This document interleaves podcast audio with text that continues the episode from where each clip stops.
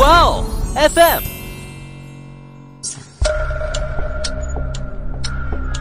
事件众说纷纭，案情扑朔迷离。思彤邀你一起走入案件现场，在娓娓道来中，用身临其境之感还原案件真相。他真正的死因是溺水和失血性衰竭，也就是说，小女孩在被凶手丢进河里的时候，她还活着。之前不是说艾琳娜死亡期间，就是亚历山大他是有不在场证明的吗？怎么现在凶手又成他了呢？安德烈之所以留下这个伤口，会不会是他想把受害人的眼睛给挖出来？我听到这里就很好奇啊，就安德烈他杀了那么多人，警方在干嘛呢？大家好，欢迎收听《爱因斯坦》，我是思彤，我是某某。今天呢，要讲的案件是发生在前苏联时期的一起连环谋杀案，凶手的作案手法又是那种。特别特别残忍的啊！而且在他作案的十二年里呢，他是虐杀了至少五十三名年轻女性和儿童。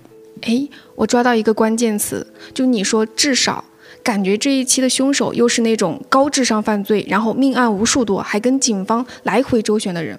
这个至少的关键词呢，你倒还是抓对了啊！我之所以说至少呢，是因为警方根据凶手的供述呢，能确实查到的受害人啊是五十三名，但到了后来吧，又有人推测说呢，真实的受害人人数应该不低于七十人。不过这个凶手到底是不是高智商犯罪啊？又到底呢有没有跟警方周旋过？具体的一个案件情况啊，就还是且听我细说。哎，行，那你开讲吧。嗯，好嘞。那下面呢，就进入案件时间。时间呢，回到一九七八年的十二月二十四号这天早上呢，俄罗斯罗斯托夫州沙赫地镇的警察局里啊，响起了电话铃声。警员接通电话之后呢，就得到了一个报警信息。报警人说自己在经过格鲁舍夫卡河上的一座桥的时候，发现这个桥下的河边啊有一具小女孩的尸体。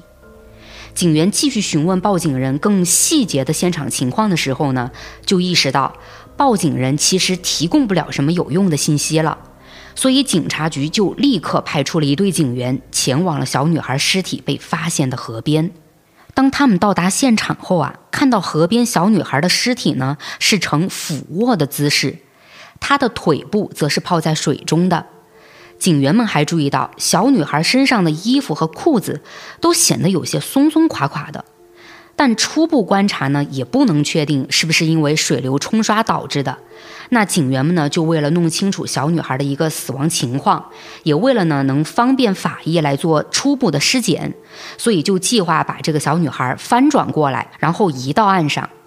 可就这么一挪动啊，竟然是让所有人看到了小女孩正面的惨烈模样。这个小女孩的半张脸上呢，是被蒙着一条湿漉漉的围巾。没有被围巾盖住的另一半张脸，苍白的有些发肿了。而最开始警员们看到的小女孩衣裤松松垮垮的这个状态啊，根本不是什么水流冲刷导致的。小女孩的衣裤明显是人为暴力撕扯下来的。而在小女孩裸露出来的皮肤上呢，还都有一片片的那种青色，嗯，就像是那种被殴打之后留下的淤青。她的腹部呢，还有很明显的刀伤。小女孩尸体呈现出的这个情况，让在场的所有人都明白了，她在生前很可能是被凶手性侵后，再用刀给杀死的。然而，等法医检查完尸体之后啊，给出的结果却让所有人震惊了，因为小女孩受到的折磨远比他们猜想的还要残忍。我们来看看这个法医的尸检报告啊。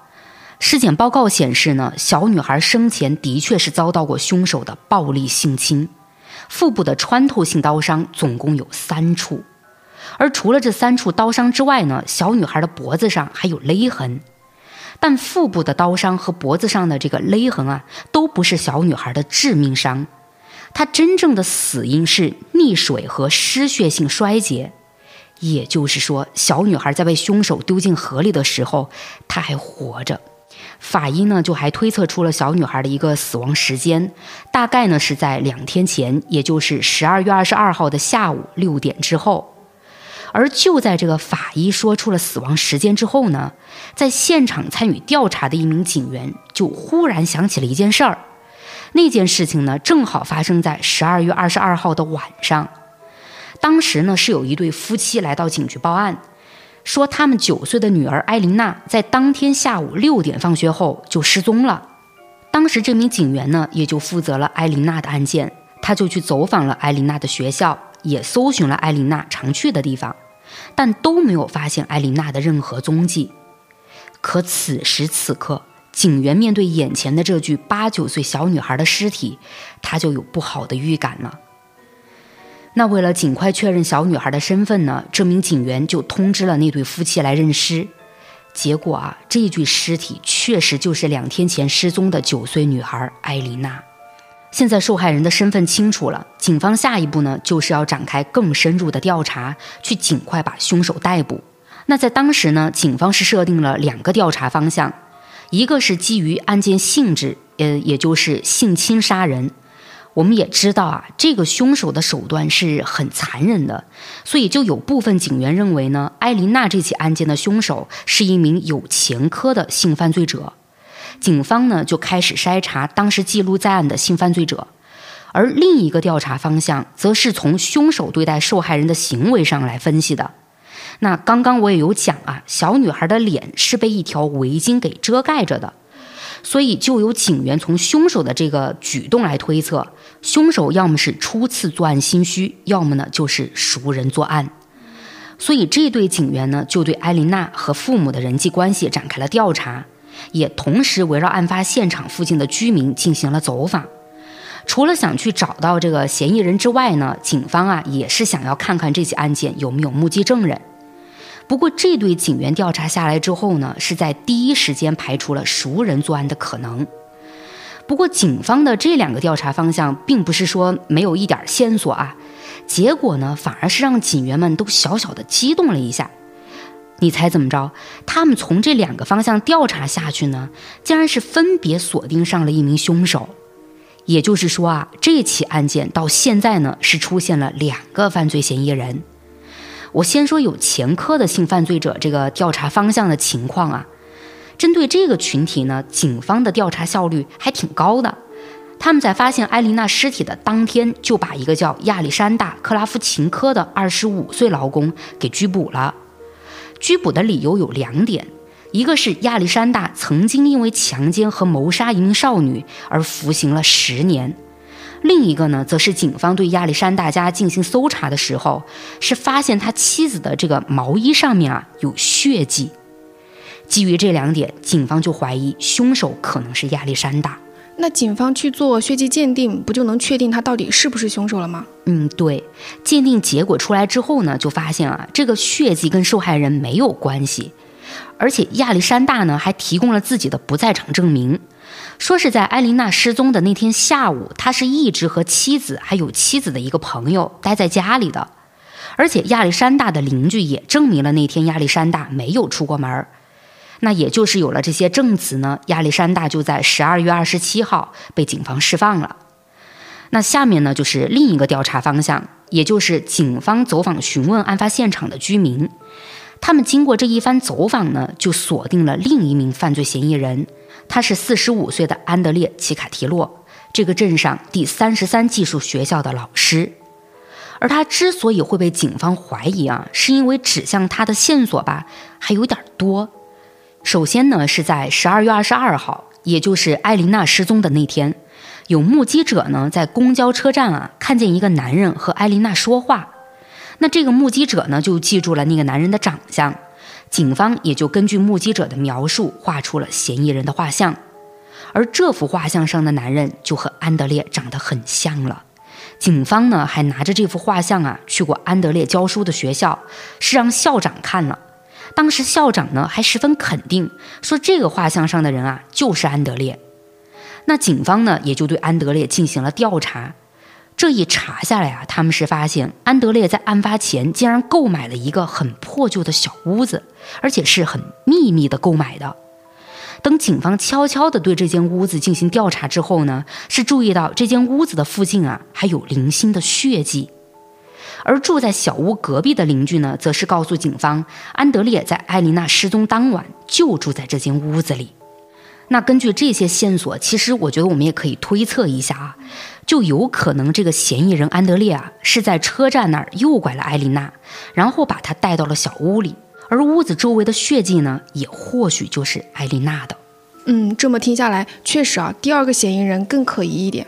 对，但是别看安德烈的嫌疑这么大啊，那间屋子呢明明也有血迹，可结果就让我们有些意想不到了啊！当时警方竟然没有再对安德烈展开调查了，他们根本就没去管安德烈这个嫌疑人，反而是把最开始的嫌疑人亚历山大再次逮捕了。亚历山大这次被捕之后呢，就承认说自己就是杀死艾琳娜的凶手。诶，这什么情况？之前不是说艾琳娜死亡期间，就是亚历山大他是有不在场证明的嘛？就他的妻子、朋友还有邻居啥的就有证词嘛？怎么现在凶手又成他了呢？嗯，那些证词呢都被推翻了，说是做的假证，而亚历山大谋杀艾琳娜的犯罪事实是成立的，他就这样呢被送上了法庭，是判了他十五年有期徒刑。这个判决结果呢，在当时啊是最高判决了。不过谁都没有想到的是，就在法官宣布闭庭，法警押着亚历山大要离开法庭的时候，亚历山大却突然挣脱开了法警，他冲向法官大喊冤枉，说自己是无罪的，是被警察逼着承认杀人的。嗯，这有点不对劲儿啊，是感觉到奇怪的地方了啊。但在当时呢，没有人相信亚历山大的话，他仍然是被押走，关在了监狱里。可就在亚历山大在监狱里服刑的时候，艾丽娜的家人还有很多关注这个案件的民众啊，就对判决结果非常不满意。他们都希望亚历山大能被执行死刑。也就在舆论不断的施压下呢，法院就重新审理了亚历山大，并最终给他判了死刑。一九八三年七月的某一天呢，亚历山大就被执行了死刑。我还是觉得认定亚历山大是凶手，这里就有点奇怪，就感觉反转的特别突然。嗯，就明明警方对亚历山大家发现的带血毛衣做了检测，然后也证实了血迹跟艾丽娜没有关系，加上不是还有那么多证人吗？都证明亚历山大在艾丽娜死亡时间的前后啊，他都没有离开过家，怎么警方就突然能重新逮捕亚历山大呢？对呀。要么就是警方又有了什么新的发现。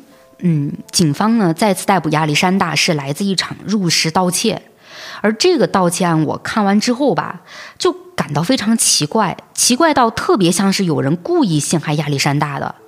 具体情况呢是这样的，当时呢是有人报警啊，说家里被入室盗窃了，而报警的人呢是亚历山大的另一位邻居。警方是怎么具体调查的呢？就并不太清楚了啊。但他们查下来就查到了亚历山大的家里，结果就在亚历山大家的阁楼上发现了报警人丢失的东西。也就这样呢，警方将亚历山大抓了起来。但他们审讯亚历山大提出的那些问题啊，却并不是围绕这起盗窃案，反而是绕到了艾琳娜的案件上。这怎么有点像是警方找不到继续拘留亚历山大的理由？然后就刻意制造了一起盗窃案，这样就好重新把亚历山大给拘留起来。诶，没错，而且我们还要知道啊，当时民众对这个案件呢，完全是一种激愤情绪，大家就很关注案件的调查情况。那关注度越高，舆论就越猛，警方呢，他的压力就更大嘛。而亚历山大作为一个以前性侵，而且还是谋杀过少女的人，在艾琳娜这起案件上呢，就让警方觉得没有哪个嫌疑人是比亚历山大更有嫌疑的。所以，警方重新拘留亚历山大之后，就在强大的舆论压力下，对亚历山大严刑逼供。也就这样呢，亚历山大承认自己杀害了艾琳娜。而最开始明明给亚历山大做不在场证明的妻子，还有妻子的朋友，然后邻居啊，之所以推翻自己的证词呢，当然也是因为警方在背后威胁他们，说他们如果不改变证词，那他们就是亚历山大的共犯，一个都别想跑，通通都要被判刑。天哪，太黑暗了。嗯，在那个时候，说实话啊，对于警方来说，亚历山大确实是一个非常优质的背锅人选吧。我感觉他就像是警方心目当中最理想的凶手。除了亚历山大有性犯罪前科之外呢，他妻子毛衣上的这个血迹啊，其实也是一个很好利用的证据。就哪怕实际鉴定结果跟艾丽娜无关，但他们要作假，啊，大家都懂啊，那也是能实现的。所以根据这些来分析呢，亚历山大杀害艾琳娜的证据链估计是比较完整的。虽然亚历山大以前做的那些事情吧，也挺招人恨的，但是一码归一码，艾琳娜不是他杀的，他完全就是被警方推出来平息舆论用的。没错。而在亚历山大代替真凶被执行死刑之后呢，警方就没再管最开始他们怀疑的第二个嫌疑人安德烈了，而安德烈啊才是杀害艾丽娜的真凶。那安德烈逍遥法外之后，不就还会继续作案吗？你说对了，所以真的让人。很无奈啊，警方就这么放过他了。那下面呢，我就来说这个安德烈。安德烈在杀害艾琳娜之前呢，其实也有一些犯罪行为，但那些犯罪行为都没有引起警方的注意。而艾琳娜这起案件呢，是安德烈人生中犯下的第一起谋杀案。可他完全没想到啊，不仅警方没来抓他，甚至没过多久呢，媒体竟然还报道说，杀害艾琳娜的凶手被判处死刑了。这个发展是让真凶安德烈很意外的，但他也就因为亚历山大这只替罪羊，所以呢就顺利的逍遥法外了。而大松一口气的安德烈就开始回味起自己杀害艾琳娜的感觉了。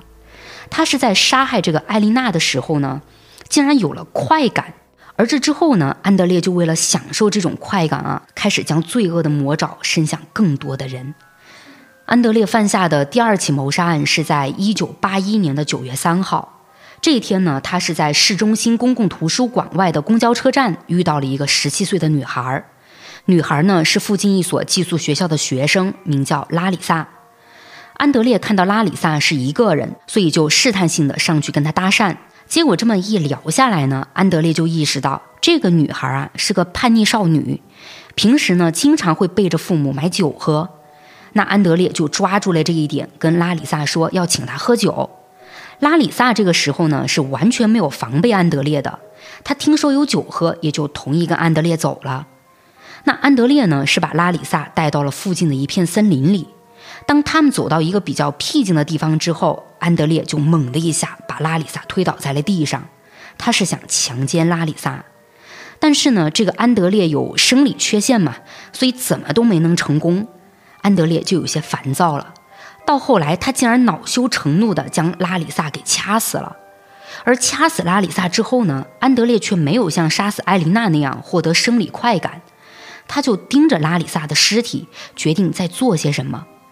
嗯，因为当时安德烈没有带刀嘛，所以他就用牙齿咬掉了拉里萨的乳头，然后还把树枝捅进了拉里萨的下体。而在这些残忍的行为中呢，就让安德烈再次获得了生理上的快感。这个安德烈真的是心理上有问题啊！嗯，的确是。所以他接下来的第三起案件手段就更加残忍了。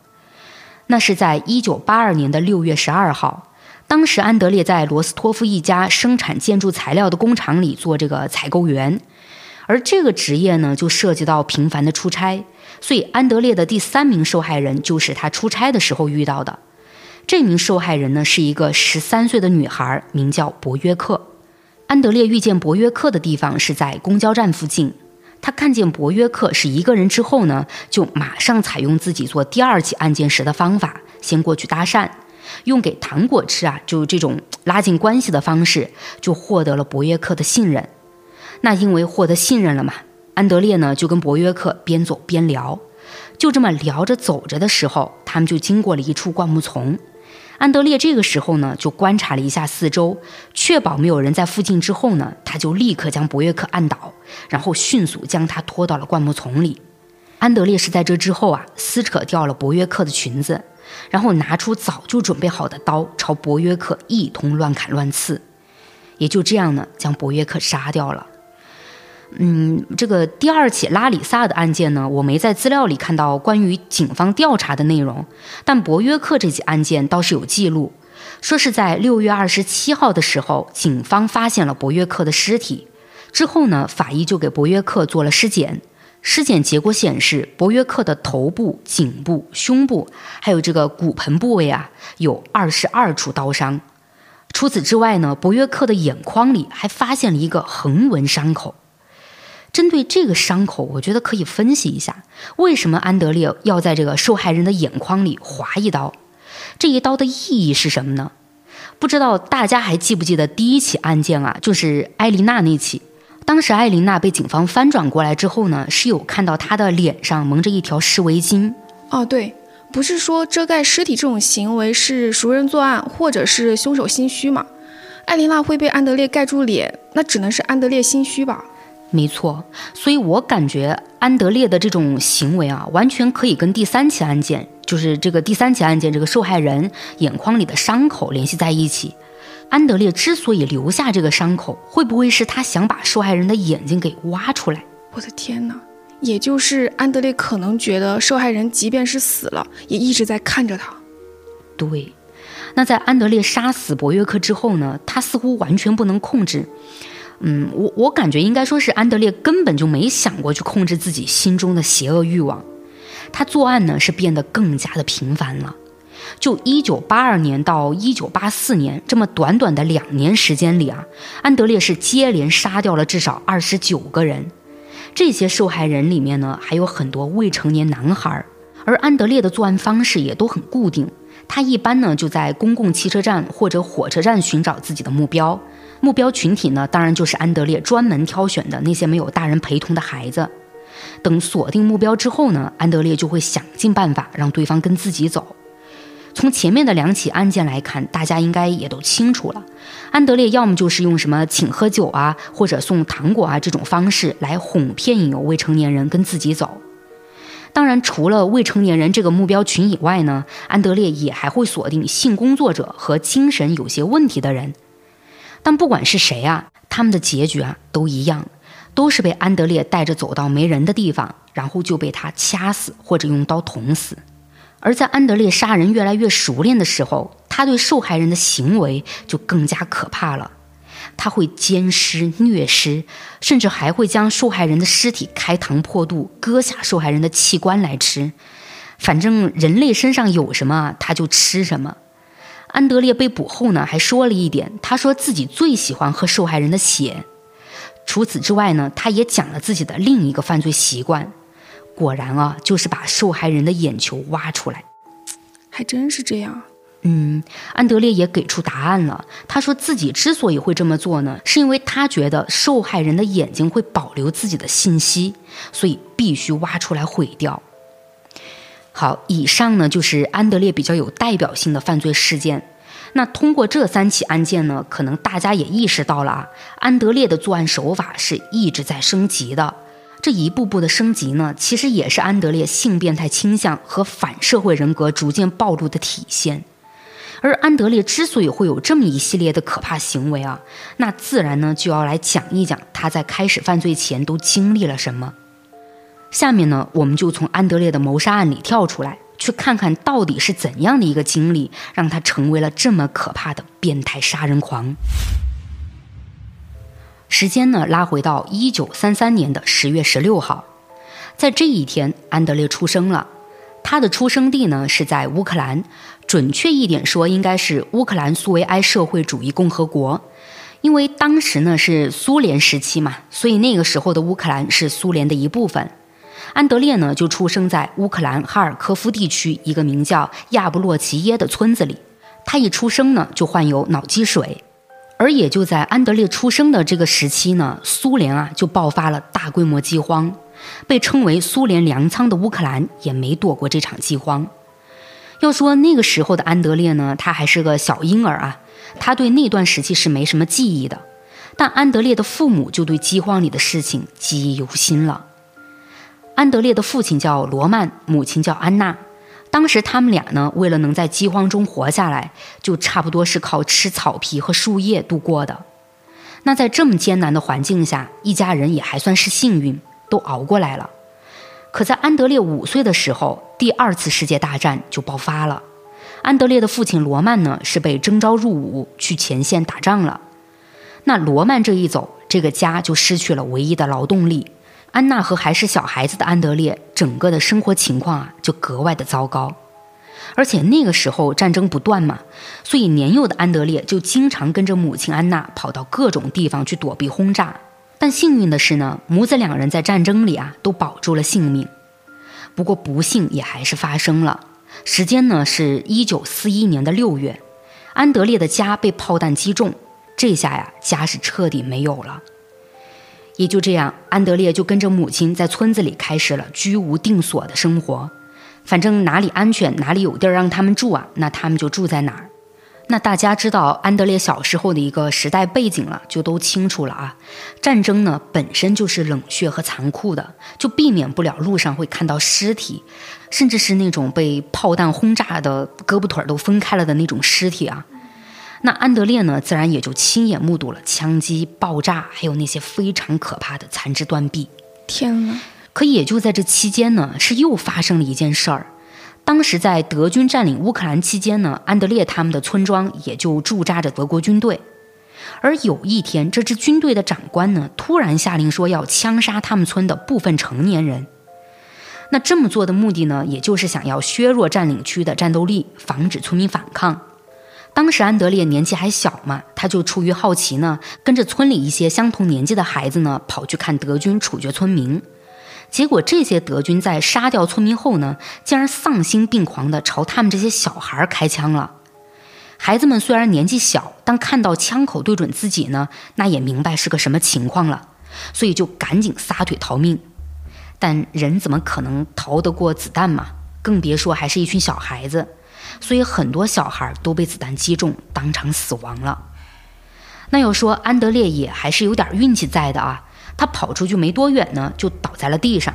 但并不是说他被这个子弹击中了，而是他在逃跑的过程中，不知道被脚下的什么东西给绊倒了，也就这么一摔呢，是直接磕到了头，他就当场晕了过去。那德军看见小孩们都倒在地上了，他们也就过来查看这些小孩的情况。等查看到安德烈的时候呢，就发现他闭着眼睛躺在地上一动不动，头上呢还在不停地流血。这时德军就以为安德烈死了，所以他们呢就把安德烈跟其他小孩还有这个村民的尸体啊一起扔进了一个装尸体的坑里。可到了半夜啊，安德烈就醒过来了，但醒来的安德烈是回想起了白天德军开枪时的那种可怕场景，那是吓得一动也不敢动。就这样呢，安德烈保持着全身僵硬的姿势，在装满尸体的大坑里一直熬到天亮才敢坐起来。可等他坐起身后呢，就看清楚自己四周是个什么情况了。他的四周还有身下啊，全是血淋淋的尸体。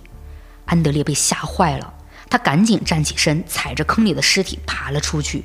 一离开尸体坑啊，他就头也不回地跑走了。这绝对是童年阴影啊！没错。但这段经历呢，却只是安德烈被捕后自己供述的，到底有没有发生过这些，就完全没有历史资料能去查证了。可如果安德烈没有说谎啊，那这段经历很可能也是他杀人的诱因，因为那个时候他所看到的一切都是充满暴力、血腥的，也就不排除这段经历呢，在他心里埋下了邪恶。而且除了这段幼年经历之外呢，到后面安德烈还经历了两件事儿。也都算是对安德烈后来的犯罪有一定的影响。嗯，我先说第一件事，那是在一九四三年，这一年安德烈十岁了，但战争呢还在继续着。可就在这一年，安德烈的母亲安娜却生下了一个女孩，这个女孩叫塔蒂亚娜。那前面我也提到过啊，安德烈的父亲罗曼呢，在一九四一年就去了前线，他是一直都没有回来过的。所以塔迪亚娜并不是罗曼的孩子。那要说安娜是怎么怀上塔迪亚娜的，就有些沉重了。是有一种推测啊，说安德烈的母亲安娜很可能是被占领区的德国士兵给强奸了，这才生下了塔迪亚娜。而年幼的安德烈当时呢，不都是和母亲相依为命住在一起的吗？也就是说，安德烈很可能是亲眼目睹了母亲被德军强奸。所以这一幕呢，或许是给安德烈的心理造成了很大的伤害，也导致了他在成年后出现了生理功能障碍。而且我们从之前的案件情况上也能知道，安德烈杀人确实也都是为了满足自己的生理快感，这也算是他的作案动机和目的吧。接下来呢，我再说第二件事儿。这件事或许能去解释安德烈为什么要吃人。那是在一九四六年，当时安德烈呢已经十三岁了。而在这一年呢，德国军队是被苏联军队赶出了乌克兰。可是，虽然这个乌克兰的民众啊是看着脱离了战争的苦海，但谁能想到他们却再次陷入了饥荒？这场饥荒呢是饿死了很多人，而安德烈他们家也当然不可能好到哪儿去了。当时安德烈的父亲罗曼依旧是没有回家的，但这个家里不已经有妹妹塔迪亚娜了吗？饥荒这一年，妹妹三岁了。那面对饥荒呢？安德烈他们如果能有一口吃的，就都会优先照顾塔迪亚娜。也就因为这样，安德烈几乎就是长期饿肚子的状态。但即使这样呢，安德烈也没想过要离开村子去外面找东西吃。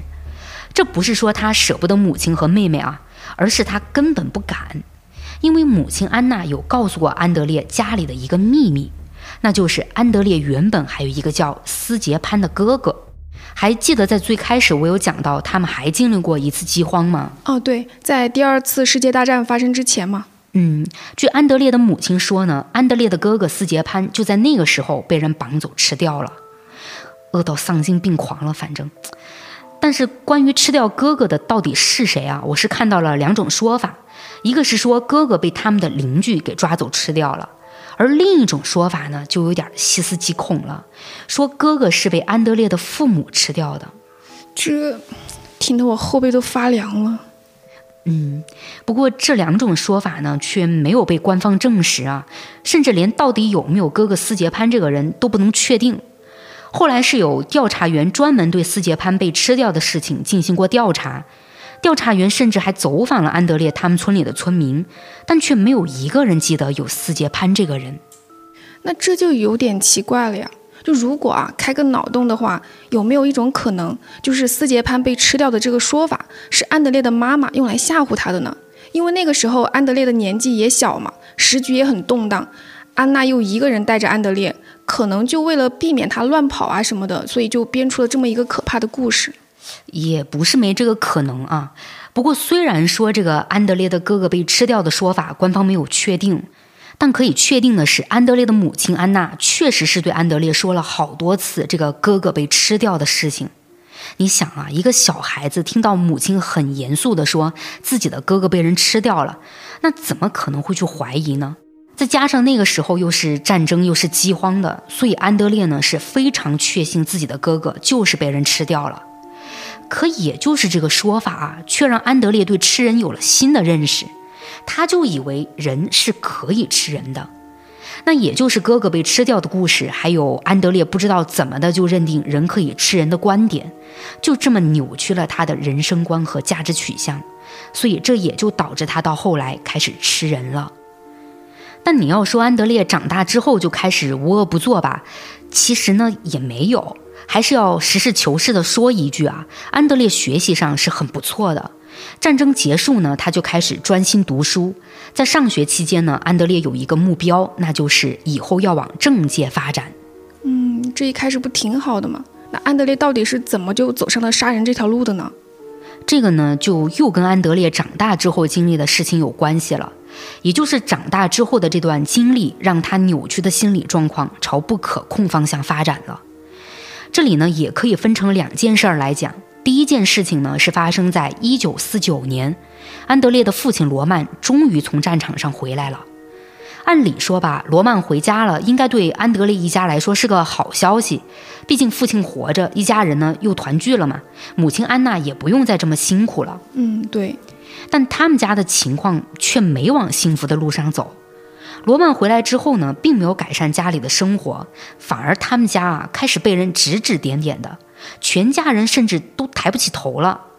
原来是在一九四三年，也就是罗曼去前线打仗的第三年啊，他就在战场上被德军俘虏了，也就这样呢，被关到了集中营里。罗曼是靠着坚强的意志，好不容易从集中营里活了下来。但在那个年代啊，却有一种说法，就是一旦被敌人抓住，牺牲了的才是民族英雄，活下来的呢，就一定是背叛了革命。所以罗曼活着回来就被打上了叛徒的标签，而且不仅村子里大人要骂安德烈一家啊，就连安德烈到了学校都会被同学们骂，骂他是叛徒的儿子。而除了罗曼被钉上这个叛徒的标签之外呢，他还生病了。据说是罗曼从战场回来的时候就已经患上了肺结核。这个肺结核呢，在过去是被称作白色瘟疫。那也就因为这场病，罗曼也没办法出去工作，所以安娜在家里呢是又要照顾大人，又要照顾两个小孩儿。那生病了也确实没有办法。这个时候安娜不知道得多辛苦了，毕竟全家人都只靠她一个人养活。嗯，确实很辛苦啊。嗯，那我接着呢就说改变安德烈的第二件事儿。这件事呢发生在安德烈进入青春期之后，他是在这个时候意识到自己竟然患有慢性阳痿。而且还有严重的社交障碍，也就因为这样，安德烈产生了强烈的自我憎恨心理。而当他和女孩子相处的时候呢，就会表现得非常羞涩和自卑。在安德烈十七岁的时候，他是暗恋上了学校里的一个女孩，但因为他自卑嘛，所以就没有表白过。不过，也就是在他暗恋上这个女孩的同一年啊，他却猥亵了自己妹妹的朋友。这个小女孩当时十三岁，名叫谭雅。谭雅呢，原本是来安德烈家找塔蒂亚娜玩的，但当时塔蒂亚娜和父母刚好去邻村探亲了，所以家里就只有安德烈一个人。那在这个时候，安德烈就打量着谭雅，心里的邪恶念头啊，就这么冒出来了。没多久呢，安德烈就把邪恶念头变成了行动，他是把谭雅按在地上，然后对她做了不雅的行为。谭雅虽然是被安德烈的行为给吓住了，但他呢也本能的开始挣扎，并且用力的去推安德烈。可安德烈就在试图控制谭雅的时候，获得了第一次性高潮。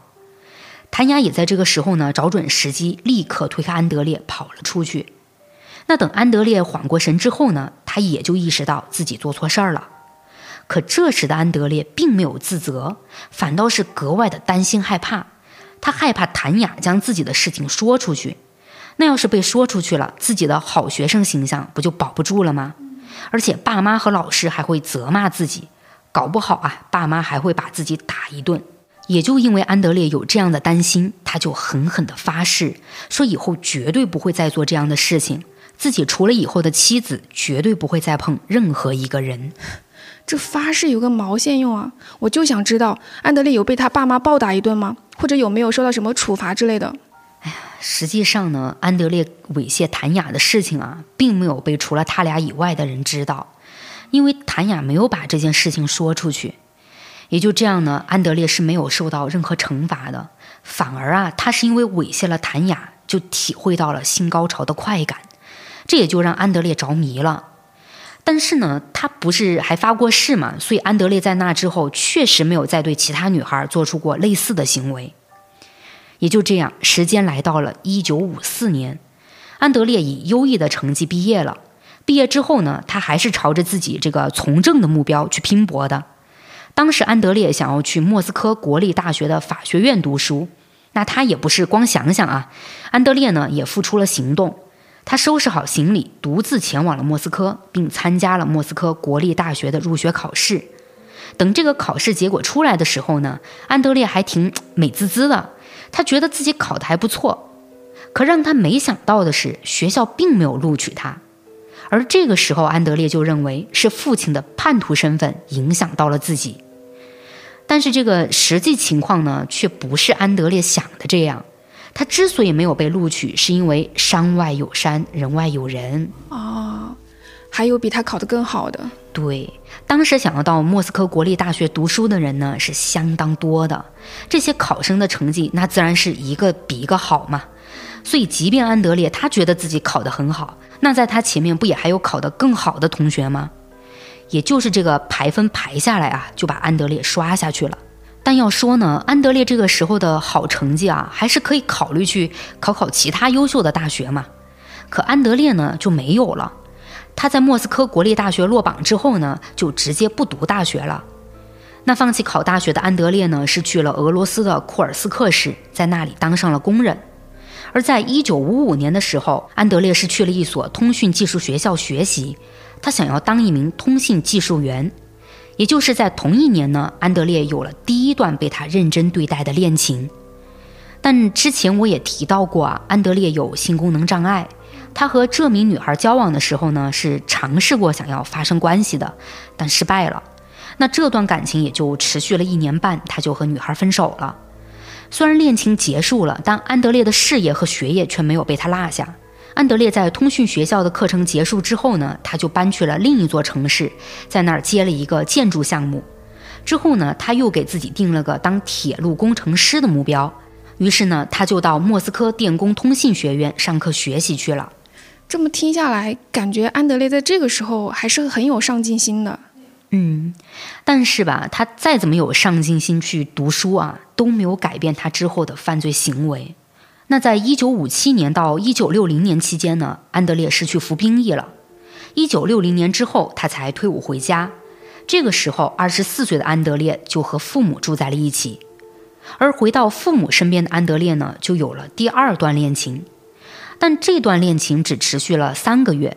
之所以会分手呢，是安德烈的这个女朋友很积极的想治好安德烈的难言之隐，也就去咨询了一些朋友。那因为这个女孩这么一问呢，安德烈的情况啊就被人知道了。安德烈呢也就更加自卑了，他开始觉得身边的人都在背后议论自己，甚至呢他还为这件事儿自杀过，但他没有成功啊。可也就是安德烈有这样极端的行为，他的女朋友呢，也自然不可能再跟安德烈交往了嘛。那这段恋情结束之后呢，安德烈就觉得自己没脸留在家乡了，所以他就去了顿河畔罗斯托夫以北的小镇。他在这座小镇上呢，找了一份通信工程师的工作，并在离工作地点不远的地方租了个房子。刚好那一年吧，安德烈的妹妹塔蒂亚娜就完成了学业，他就搬来和安德烈住了半年。之后呢，塔蒂亚娜是结婚搬出去了。但要说这个妹妹啊，还是相当关心安德烈的感情生活的。她在一九六二年把自己的闺蜜介绍给了哥哥安德烈，结果这一次啊，还真成了。安德烈和妹妹的闺蜜只交往了一年，然后就在一九六三年结婚了。安德烈的这段婚姻呢，我就不展开说了啊，只提几个重点。安德烈在结婚之后呢，还在用功读书，他是考上了罗斯托夫国立大学，在语言系进修。安德烈的妻子呢，知道安德烈的身体情况，而他们在一九六五年和一九七零年的时候，分别有了一个叫柳德米拉的女儿和一个叫尤里的儿子。这里大家不用疑惑啊，安德烈呢，就是这两个孩子生物学上的父亲。但是我们也都知道啊，安德烈性功能障碍，即便他用其他方法让妻子怀孕了，但是性方面的快感呢，他在结婚之后是一次都没有过的。这个情况呢，安德烈在被捕之后也有提到。嗯，之前你也说了嘛，他杀那么多人就是想要获得性快感。没错。那在安德烈有了女儿之后呢，他事业上也有了发展。安德烈在这个小镇上是被任命为体育委员会主席。主要就是负责地区体育活动的工作，而这个工作就让他经常和青少年接触。或许也就因为这样吧，他开始对青少年感兴趣了。当然，这里的青少年是不分男女的。之后呢，是又到了一九七零年，安德烈是从罗斯托夫国立大学毕业了，他也就在小镇的学校里当上了老师。那最开始我也讲到过，安德烈在杀人之前是有其他犯罪行为的。而这些犯罪行为就在他成为老师之后集中出现了。安德烈呢是对青少年有着扭曲的喜爱，他也就靠老师的身份更加轻易地接触到了这些青少年。当时呢是一九七三年的五月，安德烈是带着班上的几个学生去郊区森林的一个池塘游泳，结果在那个地方呢他就猥亵了一个女学生，并且还在女孩的反抗中获得了性高潮。几个月后呢，安德烈是把另一个女学生锁在了教室里，猥亵了她。但是不知道是什么原因啊，这两起猥亵案竟然是都没有对安德烈产生任何影响。他不仅继续在学校里教书，甚至连处分都没有。而且更令人想不到的是，安德烈在学生面前自卫都被学校里的其他老师撞见了啊，可安德烈还是没有受到任何处分。不是。这是什么操作呀？这所学校也有问题吧？嗯，那安德烈就明白他的行为啊不会给自己带来任何麻烦，所以就更猖狂了。但这之后呢，被安德烈骚扰的女孩里啊，就有人站出来了，那个鼓足勇气站出来的女孩是去向学校投诉安德烈，也因为这个女孩的举动呢，是带动了更多的女孩站出来。也就这样，越来越多的学生开始对安德烈进行投诉，这就让校长不能再睁只眼闭只眼了，他也就把安德烈给解雇了。一丘之貉，他早干嘛去了呀？但别看安德烈是被这所学校开除了啊，可他转头呢就去另外一所学校应聘老师了，而且还成功了。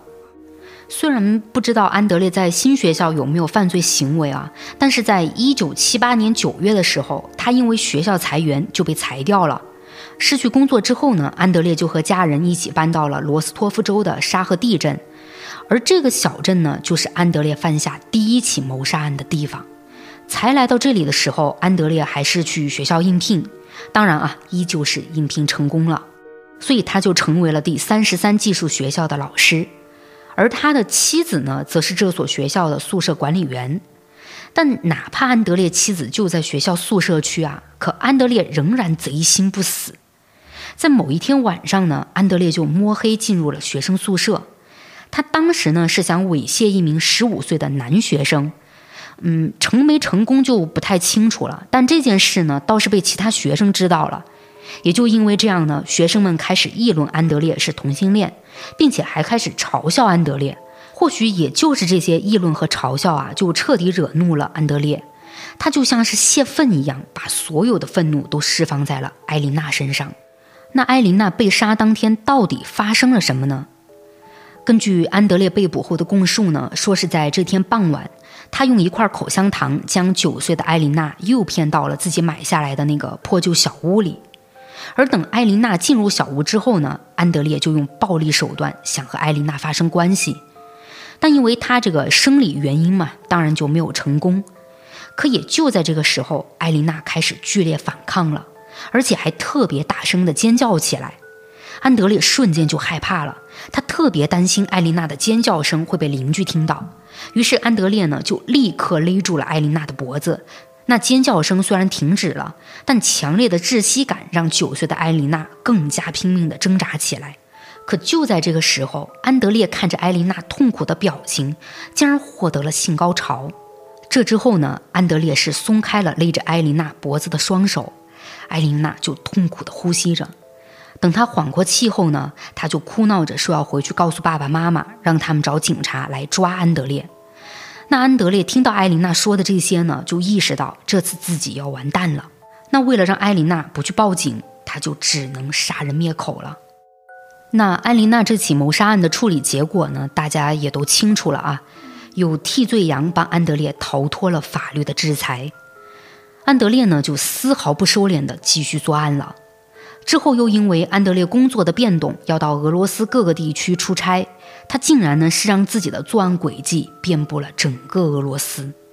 我听到这里就很好奇啊，就安德烈他杀了那么多人，警方在干嘛呢？他们难道就查不到一点点关于安德烈的线索吗？嗯，说到这个警方的调查啊，就有些一言难尽。我先来说一九八三年警方的一个调查情况。当时他们呢是将六名受害人的案件进行了并案，嗯，之所以并案呢，是因为这六起案件凶手作案的手法是很相似的，案发地呢又都是在罗斯托夫境内，而且他们还在六名受害人的身上发现了凶手残留下来的精液，而这个精液呢都来自于同一个人。按理说啊，这都已经有凶手的精液了，再加上通过受害人的遇害时间和地点，应该是能查到凶手了吧？但结果呢，却并没有那么顺利，警方完全锁定不了真凶。但到了一九八四年的时候，他们却逮捕了安德烈。但是这个转折真的是让我都无奈了，因为警方没有足够的证据把安德烈跟那些谋杀案划等号，所以就没办法给安德烈定罪。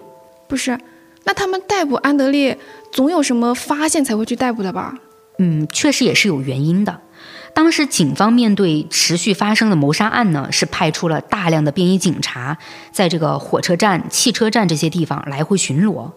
也就在一九八四年的九月十三号晚上，便衣警察就发现安德烈提着一个大手提包在公交车站旁和一个女孩搭讪。便衣警察呢，也毕竟是当了那么多年的警察了啊，他就凭直觉认为安德烈很可疑。于是呢就开始远远地跟踪他。这名警察是足足跟了安德烈一晚上，他是看着安德烈在各大车站游荡，而且还频繁地接近那些落单的年轻女孩。等这名便衣警察跟踪到清晨呢，他就越来越觉得安德烈不对劲儿了，于是就在市内的中央市场里将安德烈逮捕了。之后呢，警方也就查看了安德烈随身携带的那个大手提包。他们是在里面发现了一条脏毛巾、一把深色塑料手柄菜刀、一罐凡士林、一块肥皂和两条麻绳。而面对警方询问这些东西的用处时，安德烈就解释说，麻绳是用来捆盒子的，菜刀是用来割麻绳的，凡士林呢是自己用来刮胡子的。看来安德烈也是做了准备的呀，应对自如。嗯，他应该是早就想好该怎么去回答包里这些东西到底是做什么用的了。但从我们知道他是凶手的角度再来看这些物品啊，那真的怪瘆人的。但当时虽然安德烈的回答警方觉得没毛病啊，不过警方呢也没有说就把安德烈放走，而是采集了他的血液。你还记得我之前有讲警方在受害人身上提取到了凶手的精液吗？他们采集安德烈的血呢，就是想要去跟凶手的精液做对比。那安德烈没跑了呀，精液就是他的，肯定能匹配得上。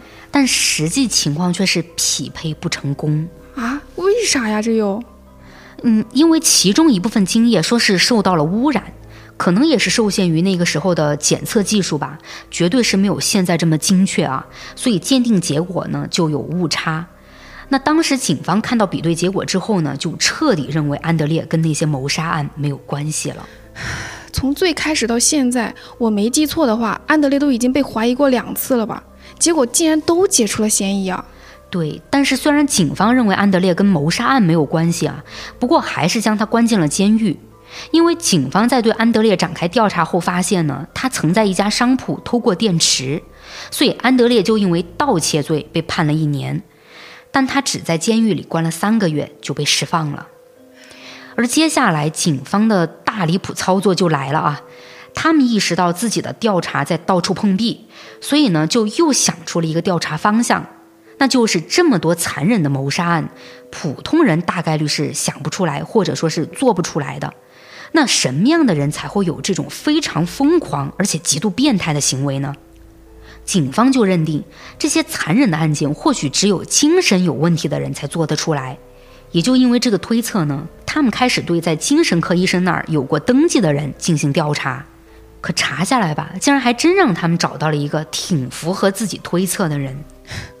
真凶他们都放了，还能找到谁比真凶还符合的呀？所以我才说警方是大离谱操作。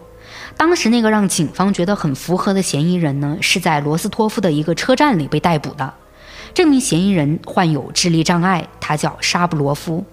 那沙布罗夫被捕之后就被警方审讯了嘛？而在审讯中，沙布罗夫就承认了自己和同样有智力障碍的朋友合谋杀了一个人。沙布罗夫的认罪一看就又是刑讯逼供出来的呀。嗯，说实话啊，刑讯逼供的可能性真的很高。能这么去判断，也跟后面我要讲的事情有关系。就在这个沙布罗夫认罪之后呢，警方不仅把沙布罗夫的朋友给逮捕了，甚至又还抓了另外几个人进来。而神奇的是，这几个人跟沙布罗夫和他的朋友一样，都来自同一所精神病寄宿学校。然后警方就说，他们这群人是同谋，是他们一起杀了那些受害人。那警方这有什么证据啊？当然，一点证据都没有，全靠这些人的供述。但我们也知道啊，那些供述的真实度是非常低的。沙布罗夫他们这群嫌疑人呢，在供述的时候总是讲不清楚案件情况。他们要么是说法上前后矛盾，要么就是和案件中的细节不吻合。那这种供述，警方都要采纳，就说明很大程度上是警方提供的内容让沙布罗夫他们照着说的。而更离谱的是呢，沙布罗夫这群人还承认了，他们被关在拘留所之后，外面还在发生的多起谋杀案。这就离谱了吧？都被捕了，怎么还出去作案呢？嗯，后来是直到一九八五年十一月，莫斯科警方任命了一个叫伊萨科斯托耶夫的特别检察官来监督调查工作，沙布罗夫他们才被释放的。就很无语啊。对，警方真的浪费了大量的时间和警力，结果真凶安德烈还被他们放出去继续行凶了。那在安德烈被释放之后呢，他就带着全家搬到了罗斯托夫州西部的新切尔卡斯克。才来到这里的时候呢，安德烈啊还是低调了几个月，但也仅仅只有几个月啊。这之后的一九八五年八月，他就连续杀害了两个十八岁女孩。也就是这么频繁的谋杀案，是让民众彻底愤怒了。他们觉得警方调查了这么久，抓了那么多嫌疑人，怎么这么几年下来还是制止不了可怕的杀人案件呢？也就这样，民众开始向政府抗议了。那到了这里，就要来讲那位特别检察官伊萨了。他接手这起案件之后呢，就成立了特别调查组，组内有十五名检察官和二十九名侦探。与此同时呢，警方也开始重新对已知的性犯罪者和有嫌疑的人进行新一轮询问。也就在这样的调查下，警方继续恢复了对火车站的巡逻，也安排了便衣女警到汽车站和火车站附近观察可疑人员。但警方做了这么多啊，依旧没有查到安德烈头上。后面呢，是到了一九八五年的十二月，苏共中央委员会开展了一次大规模的搜查行动。那由于这个系列谋杀案的案发地呢，大多都是在森林附近，所以这个行动也被称为“森林带行动”。整个行动是筛出了五千多个嫌疑人，但在这样大规模的搜查下呢，安德烈啊是谨慎起来了。在整个1986年里，他都没有在作案，甚至在大搜查期间呢，他还主动去当了个义务警员。哈，意思就是说，他也参与了搜查自己的行动。对，还是跟警察一起在这个火车站值班。不过到了一九八七年，安德烈呢就忍不住了，他还是去杀人了。但在这个时间段，他作案的地点呢就选在了大搜查之外的地区。也就在这期间，安德烈的受害人人数已经达到了三十四人。而带领特别调查组进行案件侦查的伊萨，在怎么都追查不到凶手的情况下呢，就向精神病学家亚历山大·布汉诺夫斯基求助了。他希望布汉诺夫斯基能给凶手做一个心理画像。当时伊萨呢是将案件的所有资料和法医的报告都提供给了布汉诺夫斯基。可当布汉诺夫斯基看完资料之后呢，竟然是直接否认了警方最开始对凶手的推测。也就是可能凶手是有精神疾病，布汉诺夫斯基是给出了非常详细的凶手心理画像。我来说一下这个心理画像是怎么分析的。说是这个凶手应该是一个普通的不起眼的苏联公民，年龄在四十五到五十岁之间，是个中年男人。这个凶手呢，应该还有一段痛苦和孤独的童年生活，成年之后还无法正常的跟女性接触。不过他现在呢，应该有家庭、孩子和工作了，但不爱社交，可能有虐待倾向，并且有男科疾病。但他却只要看到人痛苦的表情就能获得性高潮。又由于许多谋杀案发生在工作日里，受害人呢又都是在火车站、公交站这些地方被凶手带走的，而且谋杀案还跨了整个罗斯托夫州，也就能说明凶手的工作需要他经常出差。这个心理画像很厉害呀，都被他说中了呀。嗯，心理画像是真的很神奇啊。可是呢，这些信息却也没有帮助伊萨的调查组抓到安德烈。安德烈也就在警方怎么都查不到的情况下，继续疯狂作案。在一九八八年到一九九零年的十月，安德烈是至少杀害了十五个人。而他最后一次杀人呢，是在一九九零年的十一月六号。受害人是一名二十二岁的女孩，而当安德烈将这个女孩分尸丢弃在森林里，准备离开的时候呢，却被一位正在森林附近巡逻的警察注意上了。他看着安德烈穿着西装、打着领带从森林里走出来，就感到非常的奇怪。之所以警察会觉得安德烈这身衣服从森林里走出来会奇怪啊，也要跟他们当地人平时去森林里的着装习惯上去联系。当地人一般到森林里呢，不是去锻炼的，就是去采蘑菇的。那这些人的穿着，要么是运动装，要么就是非常休闲随意的一身衣服，从来就没有说看到谁去森林里还西装领带这么正式的。所以警察就拦住了安德烈，要他出示下证件。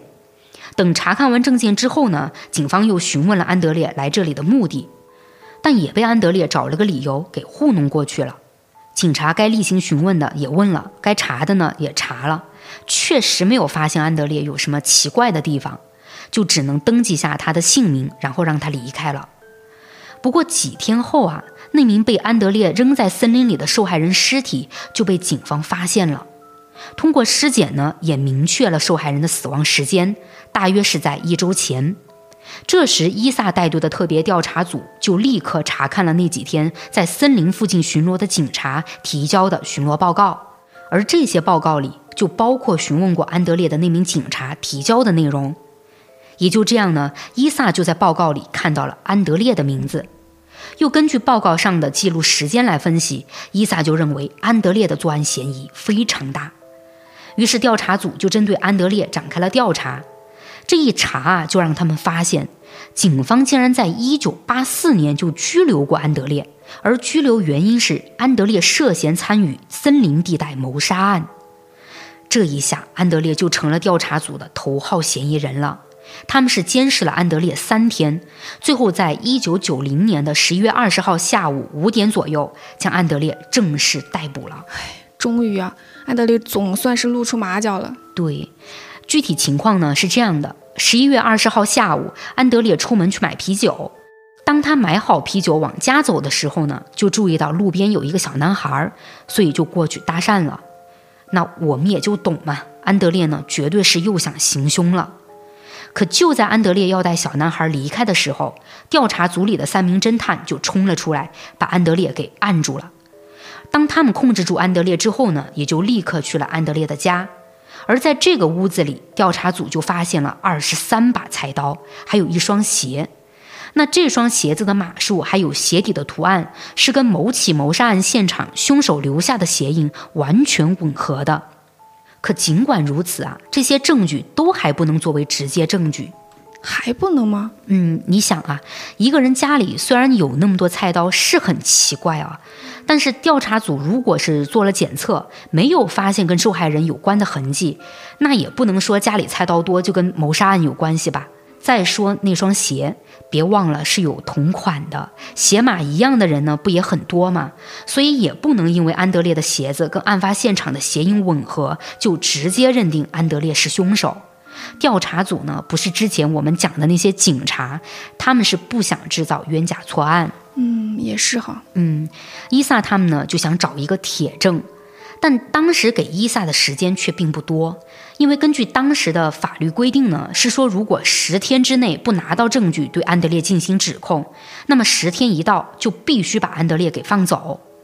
调查组用尽了一切办法都没有找到那个铁证，他们怎么绕着弯的去询问安德烈，安德烈就是紧闭着嘴，一句话都不多说。那眼看着第十天很快就要到来了，伊萨呢就向之前给安德烈做心理画像的精神病学家布汉诺夫斯基寻求了帮助。要说啊，还是精神病学家有能耐，竟然是让安德烈彻底敞开了心扉。当时是一九九零年的十月二十八号，也就是安德烈被调查组逮捕的第八天，布汉诺夫斯基就来到了警局，跟安德烈见面了。布汉诺夫斯基是把自己对安德烈的分析全都告诉给了他，而这一说啊，竟然就像是戳中了安德烈的内心似的，竟然让安德烈认为布汉诺夫斯基是唯一了解自己的人，他甚至当场大哭了起来。也因为安德烈对布汉诺夫斯基的信任呢，他这下就松口了，承认了所有的谋杀案。而安德烈这么一承认，是让调查组和警方都震惊了，因为被他们调查出来的谋杀案明明只有三十六起，可安德烈供述说他一共做了五十六起。我的天哪！那也就在安德烈供述完他所有的谋杀案之后呢，他就开始积极的配合调查组和警方了，帮助他们寻找那些没被发现的受害人尸体。等尸体搜寻工作结束之后呢，安德烈就要面临法庭的判决了。唉，他总算是逃不掉了。对，不过安德烈呢也没有老老实实的等待判决，他一直辩解说自己没办法控制自己的暴力行为，还不停的强调自己有精神分裂。嗨，又是一个想要用精神疾病来脱罪的犯罪者。没错，但是安德烈呢是不可能成功脱罪的。那接下来就是安德烈的判决时间了。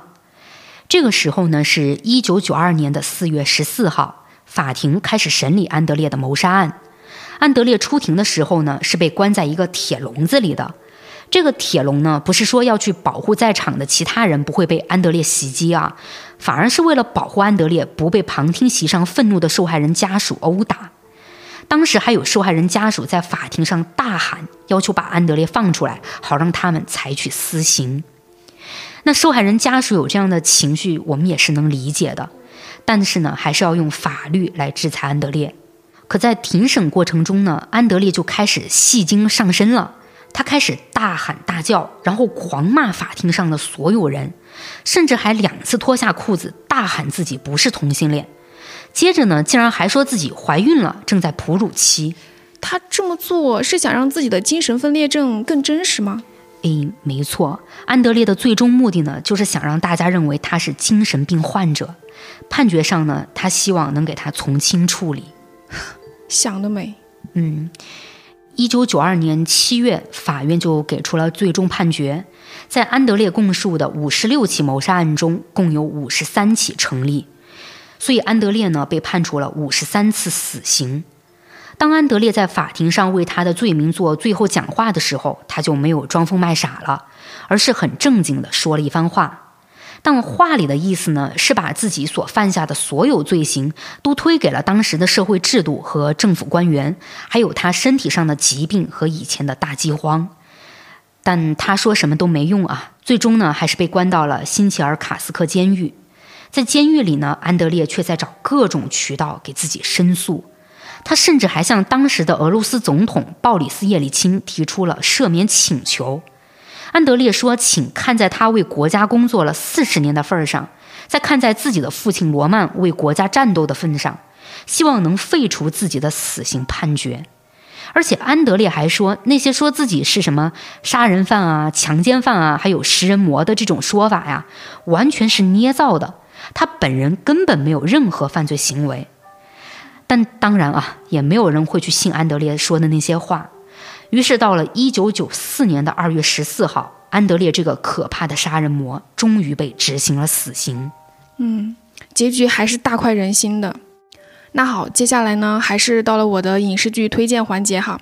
就今天这起案件呢，也是有改编电影的，片名叫做《公民 X》。电影内容上呢，对真实案件的还原度还挺高的，就感兴趣的听友们可以去搜来看一看。嗯，那好，今天呢我就和某某聊到这儿了，欢迎大家点击订阅、收藏啊，也欢迎大家多多评论互动哦。我们下期再见，拜拜，拜拜。